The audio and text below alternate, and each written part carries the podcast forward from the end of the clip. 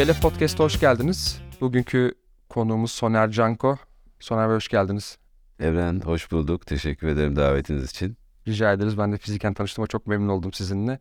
Şöyle başlayalım. Ee, bir BKM geçmişiniz var. Dolayısıyla fintech alanında öncesinde bankacılık 20 20 yılına 30 yıla yakın bir kariyer. Büyük kısmı bankacılıkta geçti. Şu anda kendi danışmanlık firmanızda çalışıyorsunuz, kariyerinize devam ediyorsunuz.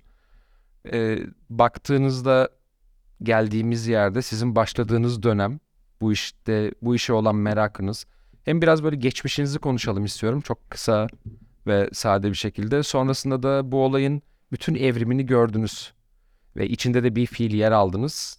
Hem bu gelişmeyi nasıl değerlendiriyorsunuz hem sonrasında bu işin gittiği yeri nasıl görüyorsunuz? Bu şekilde konuşmayı, sohbeti ilerletelim istiyorum sizin açınızdan da uygunsa. Tabii ki teşekkür ederim. Ben aslında e, 1990 yılında sosyal bilimler e, okuyarak mezun oldum ve hiç ne finansla ne teknolojiyle hiçbir ilgisi olmayan birisiydim. Ama teknoloji merakım beni bugünkü e, noktaya getirdi ve o yıllarda e, teknolojiye olan merakımla bir bankada öncelikle ATM e, bölümünde yeni gelen ATM'lerle ilgili projelere başladım. Ardından post POS bölümünde e, ilgili çalışmalara katıldım. Ardından kartlar derken çağrı merkezi böyle bir anda Türkiye'de bireysel bankacılığın gelişimiyle beraber o, zamana kadar hiç hayatımızda olmayan birçok konunun ortasında buldum kendimi. Şöyle bir fırsat vardı benim için. E, bir yanda yazılım ekibi, bir yanda kullanıcılar ve ortada muazzam bir boşluk. Çünkü her iki tarafın dilini birbirine tercüme eden bir ekip yoktu. Ben işte böylesine yeni başlayan bir e, finansal teknoloji döneminin e, göbeğinde kendimi bir tercüman gibi buldum. Dolayısıyla o günden sonra hayat aslında biraz çorap söküğü gibi gelişti benim için. E, kendimi hep bir artı bir nasıl iki ederi taraflara anlatmakla geçirdim. Hep aynı şeyi. Çünkü orada fasilitasyon çok önemli. E, eğer bir yazılımcı ne için kodu böyle kodladığını kullanıcıya anlatmazsa, kullanıcı ne için bu düzenlemeden kaynaklı isteğini yazılımcıya aktaramazsa muazzam bir boşluk doluyor ve gerçekten ben o anlamda e, finansal teknoloji tercümanı gibi bir kariyer üstlendim. E, bu benim için çok büyük e, bir fırsat oldu. Çok güzel kapılar araladı ve kendimi çok uzun değil 13 sene sonra bu konuda ağır bir e, görevin başında buldum. Daha sonra da 17 sene boyunca başlayan efendim yöneticilik yaptım. Finansal teknolojinin 7-24 operasyonları ile ilgili. Dolayısıyla aslına bakarsan evet geçen bu 30 yıllık süre çok hızlı geçmiş ama çok da değişimin hızının büyük olduğu bir dönem. Yani bir anda kartların, postun, ATM'nin olmadığı bir dönemden bir anda onların olmadığı bir dünyayı hayal edemediğimiz bir döneme geldik.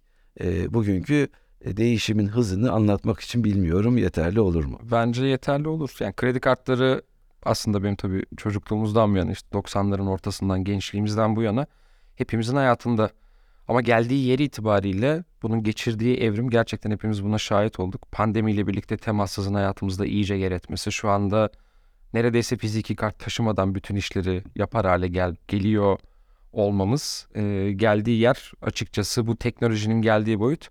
Şimdi heyecan verici gibi klişe bir laf söylemeyeyim ama büyük bir değişimi gördük ve bu değişimin tam göbeğinde yer aldınız. Peki şimdi baktığınızda şimdi kredi kartı kullanıcıları hep şöyle bir şey söyleniyor. Normalde biliyorsunuz bu kredi kartının finansal okur, okur yazarlıkla bir ilgisi aslında var. Ee, bu konuda biraz yani size bir soru sormak istiyorum. Benim aklıma takılan şey şu sanki başımıza gelen bütün bu kredi kartıyla alakalı dolandırıcılık ya, ya da buna benzer şeyler yani bu scam dediğimiz mevzuların tamam sanki daha yaşlı olanların başına gelecekmiş gibi bir algı var. Yani tele, siz telefonla aranıyorsunuz da işte telefonunuz şurada çıktı vesaire hadi bana para gönderin tarzı dolandırıcılıklardan bahsetmiyorum. İşin hem kripto tarafı var yani konuyu getireceğim yer anlamında söylüyorum. İşin bir kripto tarafı var. Bir FX tarafı var.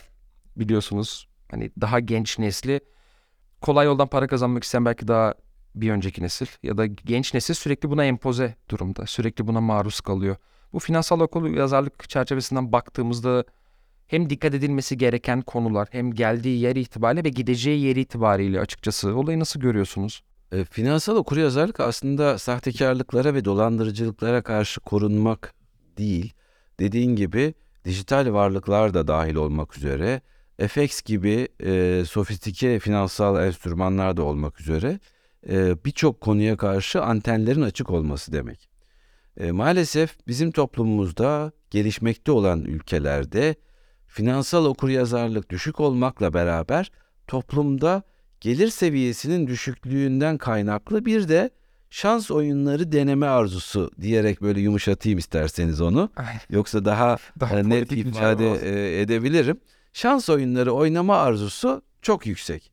Hal böyle olunca aslında okur yazarlık kötü olduğu için değil ama toplumda risk alma iştahının yüksek olmasından dolayı bu tür e, eğilimler mesela kripto varlıklarla ilgili, dijital varlıklarla ilgili Türkiye'deki ilgi tamamen ben buna bağlıyorum. Yoksa Türkiye'de muazzam bir gelir seviyesi yok.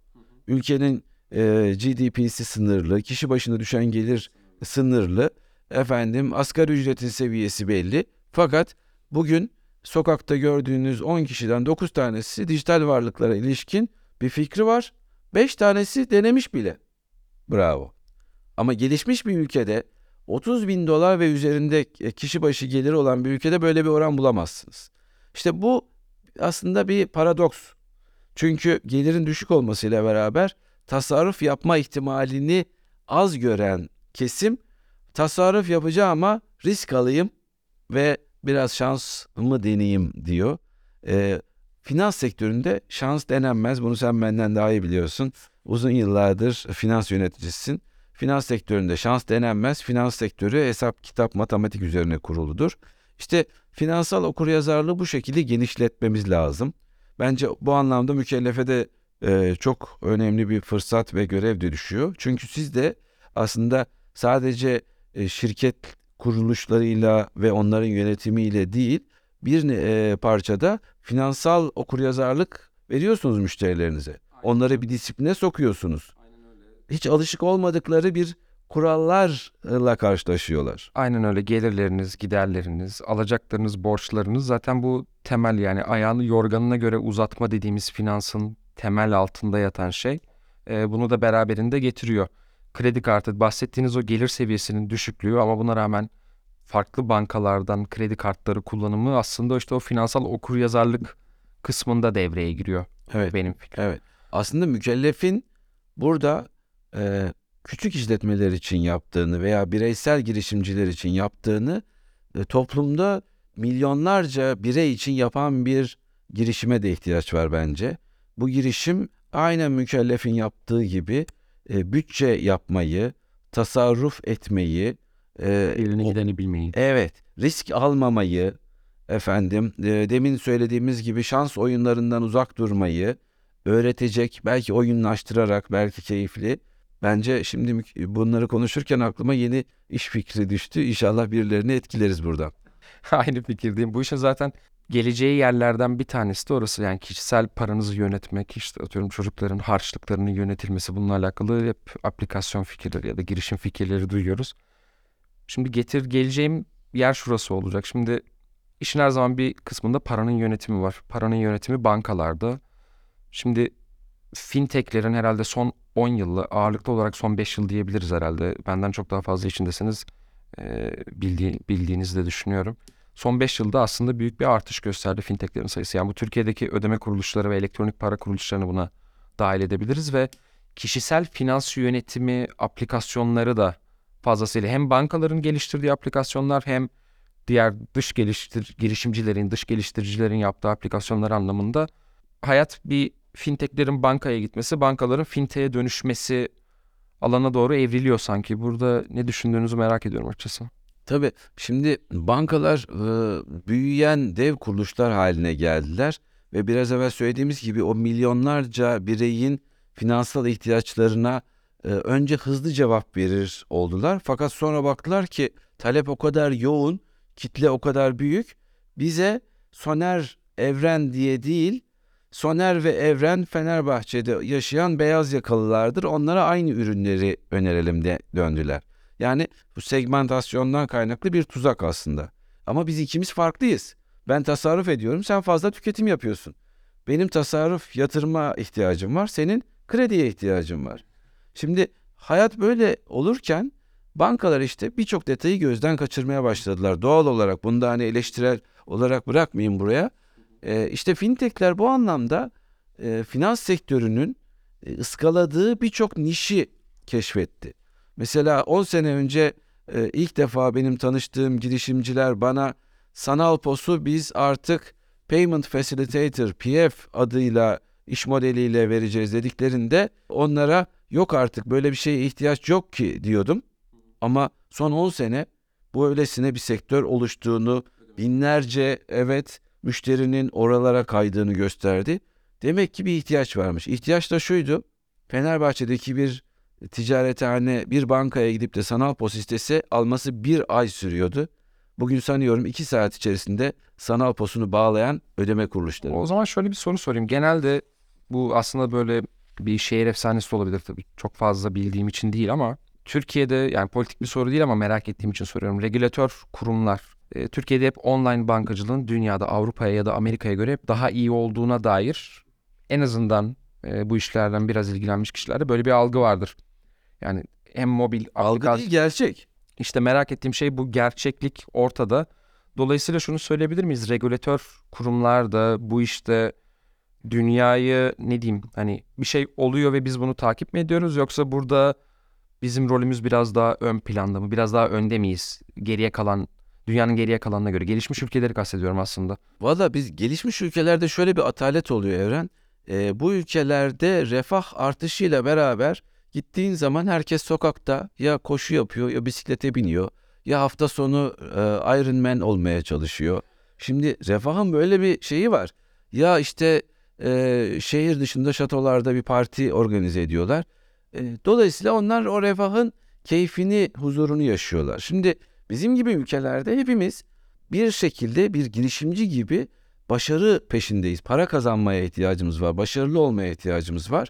Hal böyle olunca da e, bizim peşinde koştuğumuz başka şeyler var, öncelikler var.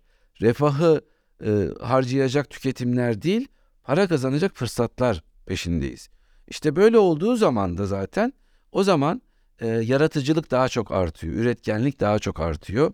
E, onun için ben net bir şekilde söylüyorum, ben dünyanın dört bir tarafında ülkemizi temsil ettim, finansal teknolojiyi konuştum, kartlarla yaptıklarımızı, dijital cüzdanlarla yaptıklarımızı anlattım. Türkiye gerçekten fevkalade inovatif bir ülke. Ee, ben Türk girişimcisinin yurt dışına çıktığı anda aslında gerçekten çok sürpriz başarılar elde edeceğine inanıyorum. Ama bizim bütün şeyimiz içeride, efeliğimiz içeride.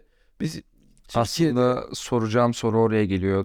Madem ki öndeyiz, bunun doğal hele ki bu işte yani çok gene klişe tabirlere sığınmak istemiyorum ama normalde girişimlerimiz unicorn oluyorlar, Avrupa'ya açılıyorlar. Bunun bir sürü örneğini gördük geçmiş dönemde. Bu fintech alanında da sınırların dışına çıkabilmemiz için ne gerekiyor ya da hani biz yani kendimiz çalıp kendimiz oynamıyoruz. Günün sonunda bu finansal rahatlıktan ya da en azından finansal teknolojilerin hayatımıza kattığı konforun farkındayız.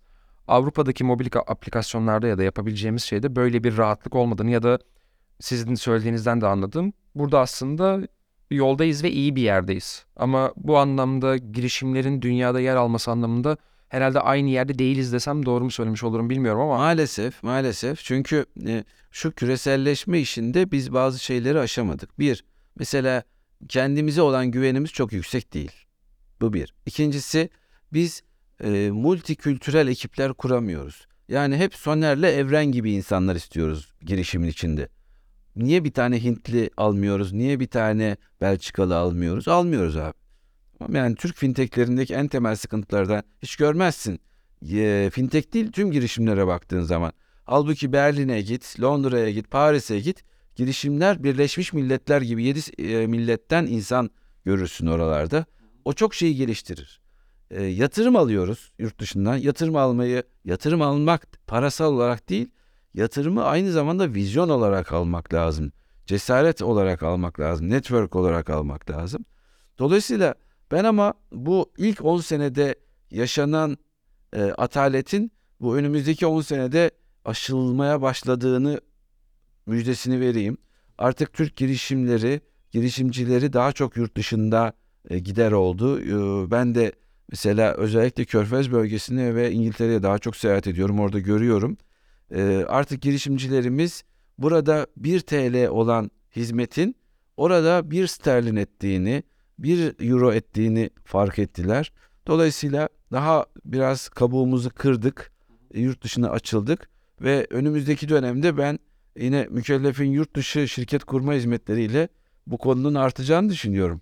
Orada artan potansiyelin farkındayız. İşte tam olarak da bahsettiğiniz gibi burada 1 TL'ye sattığınız hizmetin yurt dışında 1 dolara, 1 sterline satılıyor olması ve bu gelirin Türkiye içine çekiliyor olması bizim yapısal problem dediğimiz cari açık gibi konularda da aslında gelecekte biraz daha ümit var olmamızı sağlayabiliyor açıkçası ve dolayısıyla yurt dışında şirket kurulması bunun sadece tek bir alanda değil yani e-ticaret alanında değil farklı alanlarda da çeşitlenmesi her anlamda memleketin faydasına olacağı çok açık.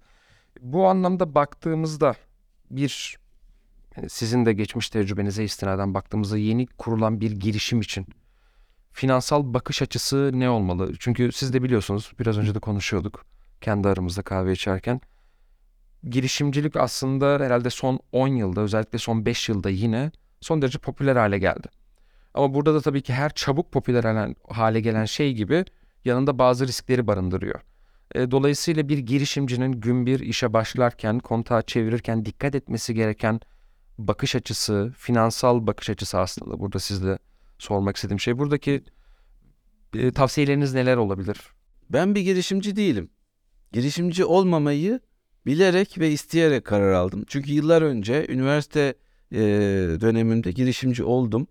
4 sene boyunca girişimcilik yaptım. Boyumun ölçüsünü aldım ve e, üniversiteden mezun olduğumda net bir kararım vardı. Ben hiçbir zaman girişimci olmayacağım dedim ve bu sözümü de hala 33 senedir tutuyorum. Çünkü girişimci olmak hiçbir şey olamıyorsan girişimci ol denecek bir şey değil. Girişimci olmak bir nevi çılgınlık, delilik, takıntı bana sorarsanız. Ben bu çılgınlığı, deliliği, takıntıyı yaşamak istemiyorum. Yaşayamam zaten. Kendimi biliyorum. Şimdi ama etrafta görüyorum bu bir moda gibi algılanıyor. Moda değil. Bak ben ancak girişimci olmak adına bugün sadece kıyafetimi değiştirebildim. İlk defa tişört giydim, üzerine ceket giydim. Bu girişimci olmak adına benim yapabildiğim en e, radikal eylem oldu, değişiklik oldu. Çünkü buraya geliyorum. Dedim ki e, arkadaşlara da artık bugün e, kola kravat gitmeyeyim. Efendim genç bir şirket, enerjik bir ortam. Çok seviniriz. Ee, ondan Tabii görmediğime. Değil mi? Şimdi hal böyle olunca buradan bizi dinleyenlere şunu söyleyelim. Yani girişimcilik gerçekten öyle e, sabah erken kalkanın yapacağı bir iş değil.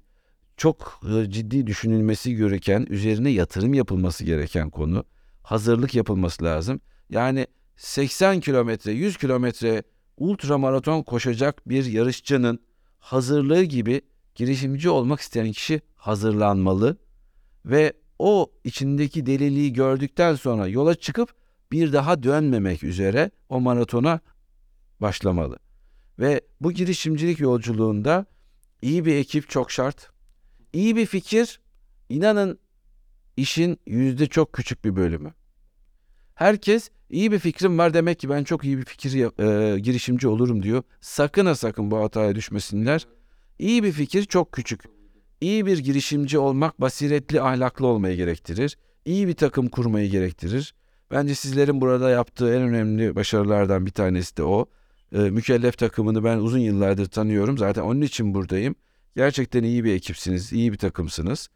Ee, dolayısıyla bütün bunları üst üste koyduğun zaman işte e, un, yağ, şeker var. Neden helva yapmıyoruz? Helva yapın ama helvayı yakmayın arkadaşlar derim. Çünkü fazla kavurursanız midenizi yakar. Şekeri fazla olursa tadı kaçar.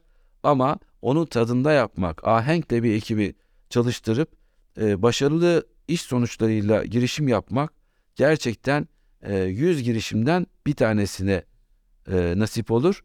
Bu istatistiki sonuca bakıp ona göre karar vermeliler. Şöyle devam etmek istiyorum. Şimdi hem kendi alanımızda olduğu için ve sizin de uzmanlık alanınız olduğu için fintechler. Şimdi pek çok şey konuşuluyor biliyorsunuz. Daha doğrusu sektör olarak kastediyorum. Yani açık bankacılık, dijital bankacılık, süper bankacılık, işte buy now, pay later, BNPL.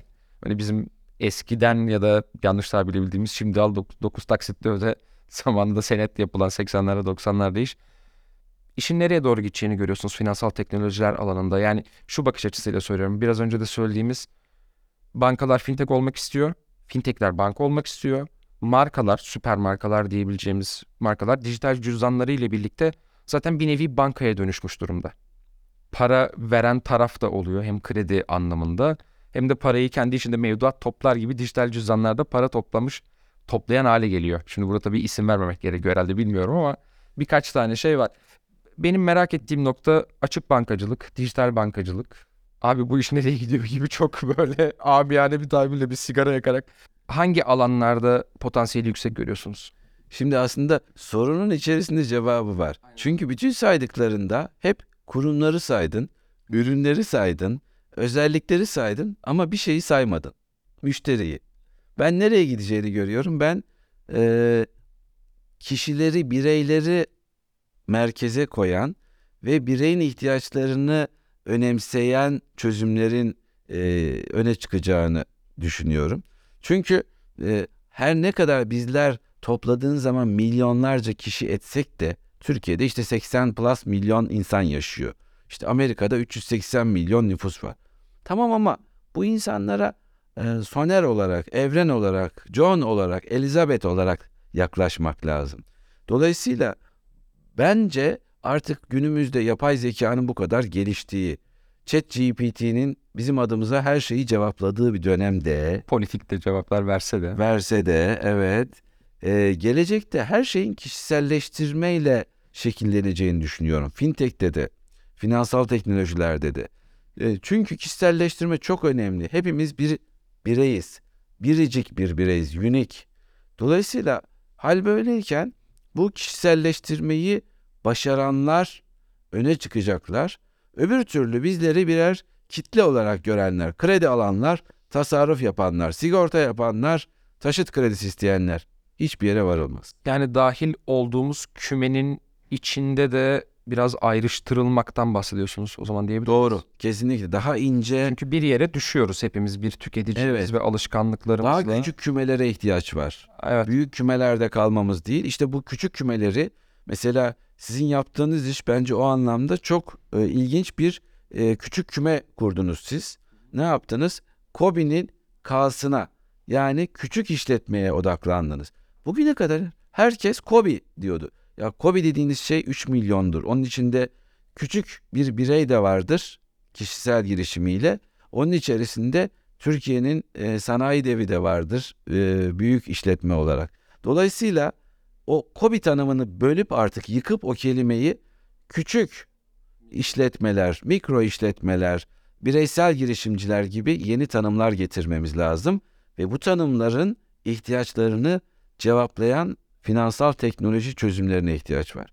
Ben şeyi buraya e, akımı, eğilimi buraya görüyorum. Çünkü bu eğilimimi e, doğrulayan e, şeyler var, ürünler var. Mesela gidiyorsunuz e, yurt dışındaki örneklerden bir tanesi sadece e, firmalara hizmet veririm diyor. Bir tanesi ben de sadece bireylere hizmet veririm diyor. Bir tanesi sadece öğrencilere veririm diyor. Bir tanesi sadece kredi uygulamasıyım ben diyor. Öbürü diyor ki ben tasarruf uygulamasıyım. E, tasarruf uygulaması diyen uygulamada mesela hiçbir vadesiz hesap gibi bir şey bile yok. Sen 100 lira gönderiyorsun 100 liranı yatırma yönlendiriyor. Bir kuruş artık koyacak hesap yok. O buradan başka bir sonuç çıkarıyor çünkü. O hesabı tutmuyor, tasarruf ediyor, ona göre teknolojiyi koruyor. Bin tane faydasını yaratıyor. Yarattığı faydayı da son kullanıcıya geri iade ediyor.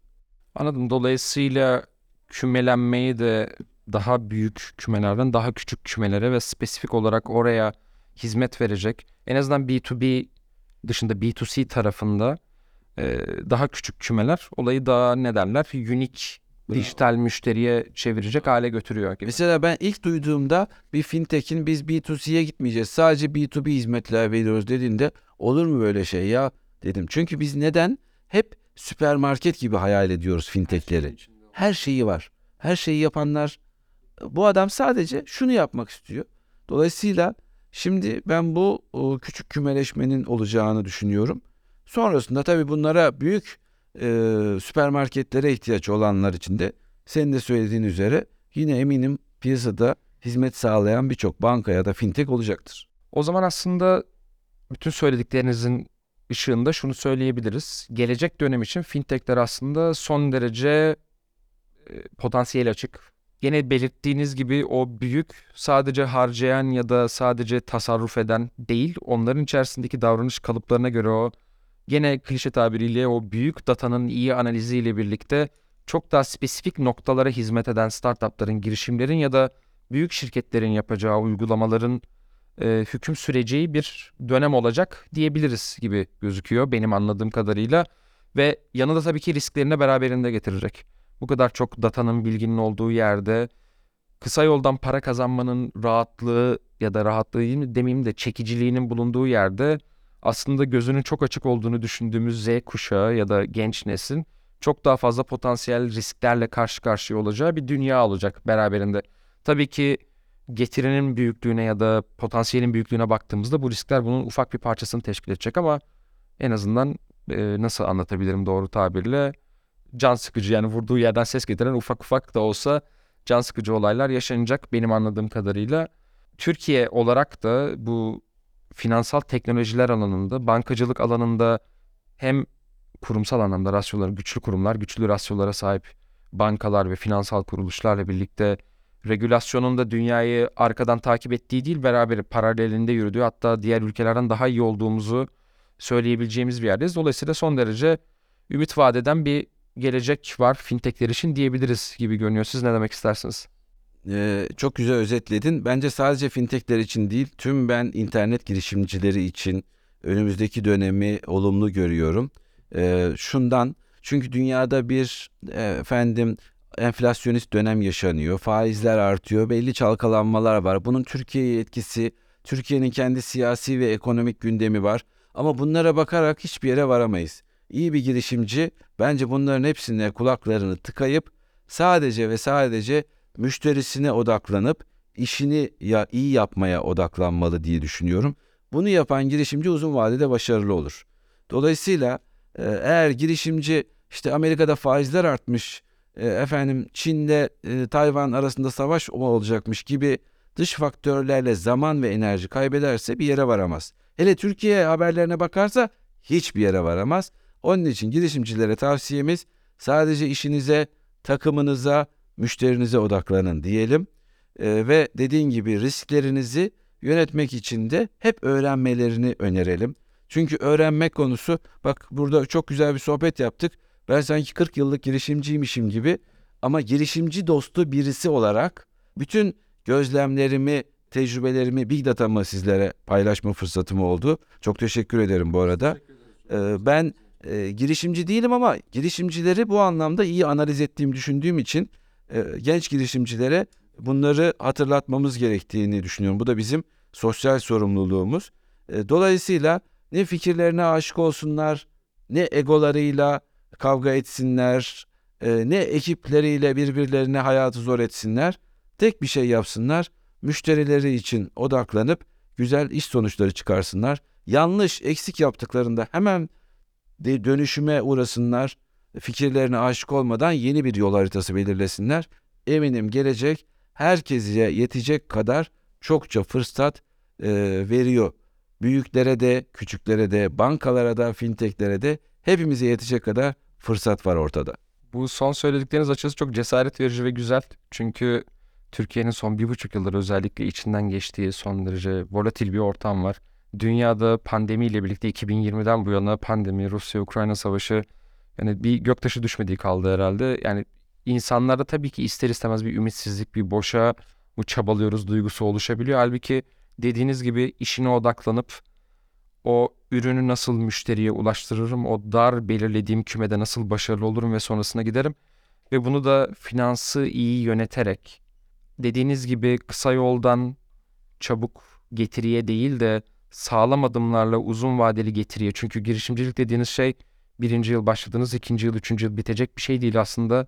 İlk üç yıl belki hiçbir şey yapamayacağınız ve son derece zahmetli olacak bir dönem. Hatta daha zahmetli günlerin göstergesi, başlangıcı olan bir dönem olacak. Dolayısıyla son söyledikleriniz açıkçası benim çok hoşuma gitti. Son derece cesaret verici olarak görüyorum. Geldiğiniz için çok teşekkür ederim. Ben şahsen bu sohbetten çok büyük keyif aldım. İzleyenlerin de aynı şekilde keyif alacağını ümit ediyorum. Mükellef Podcast'i izlediğiniz için çok teşekkür ederiz. Başka bir bölümde görüşmek üzere. Hoşçakalın.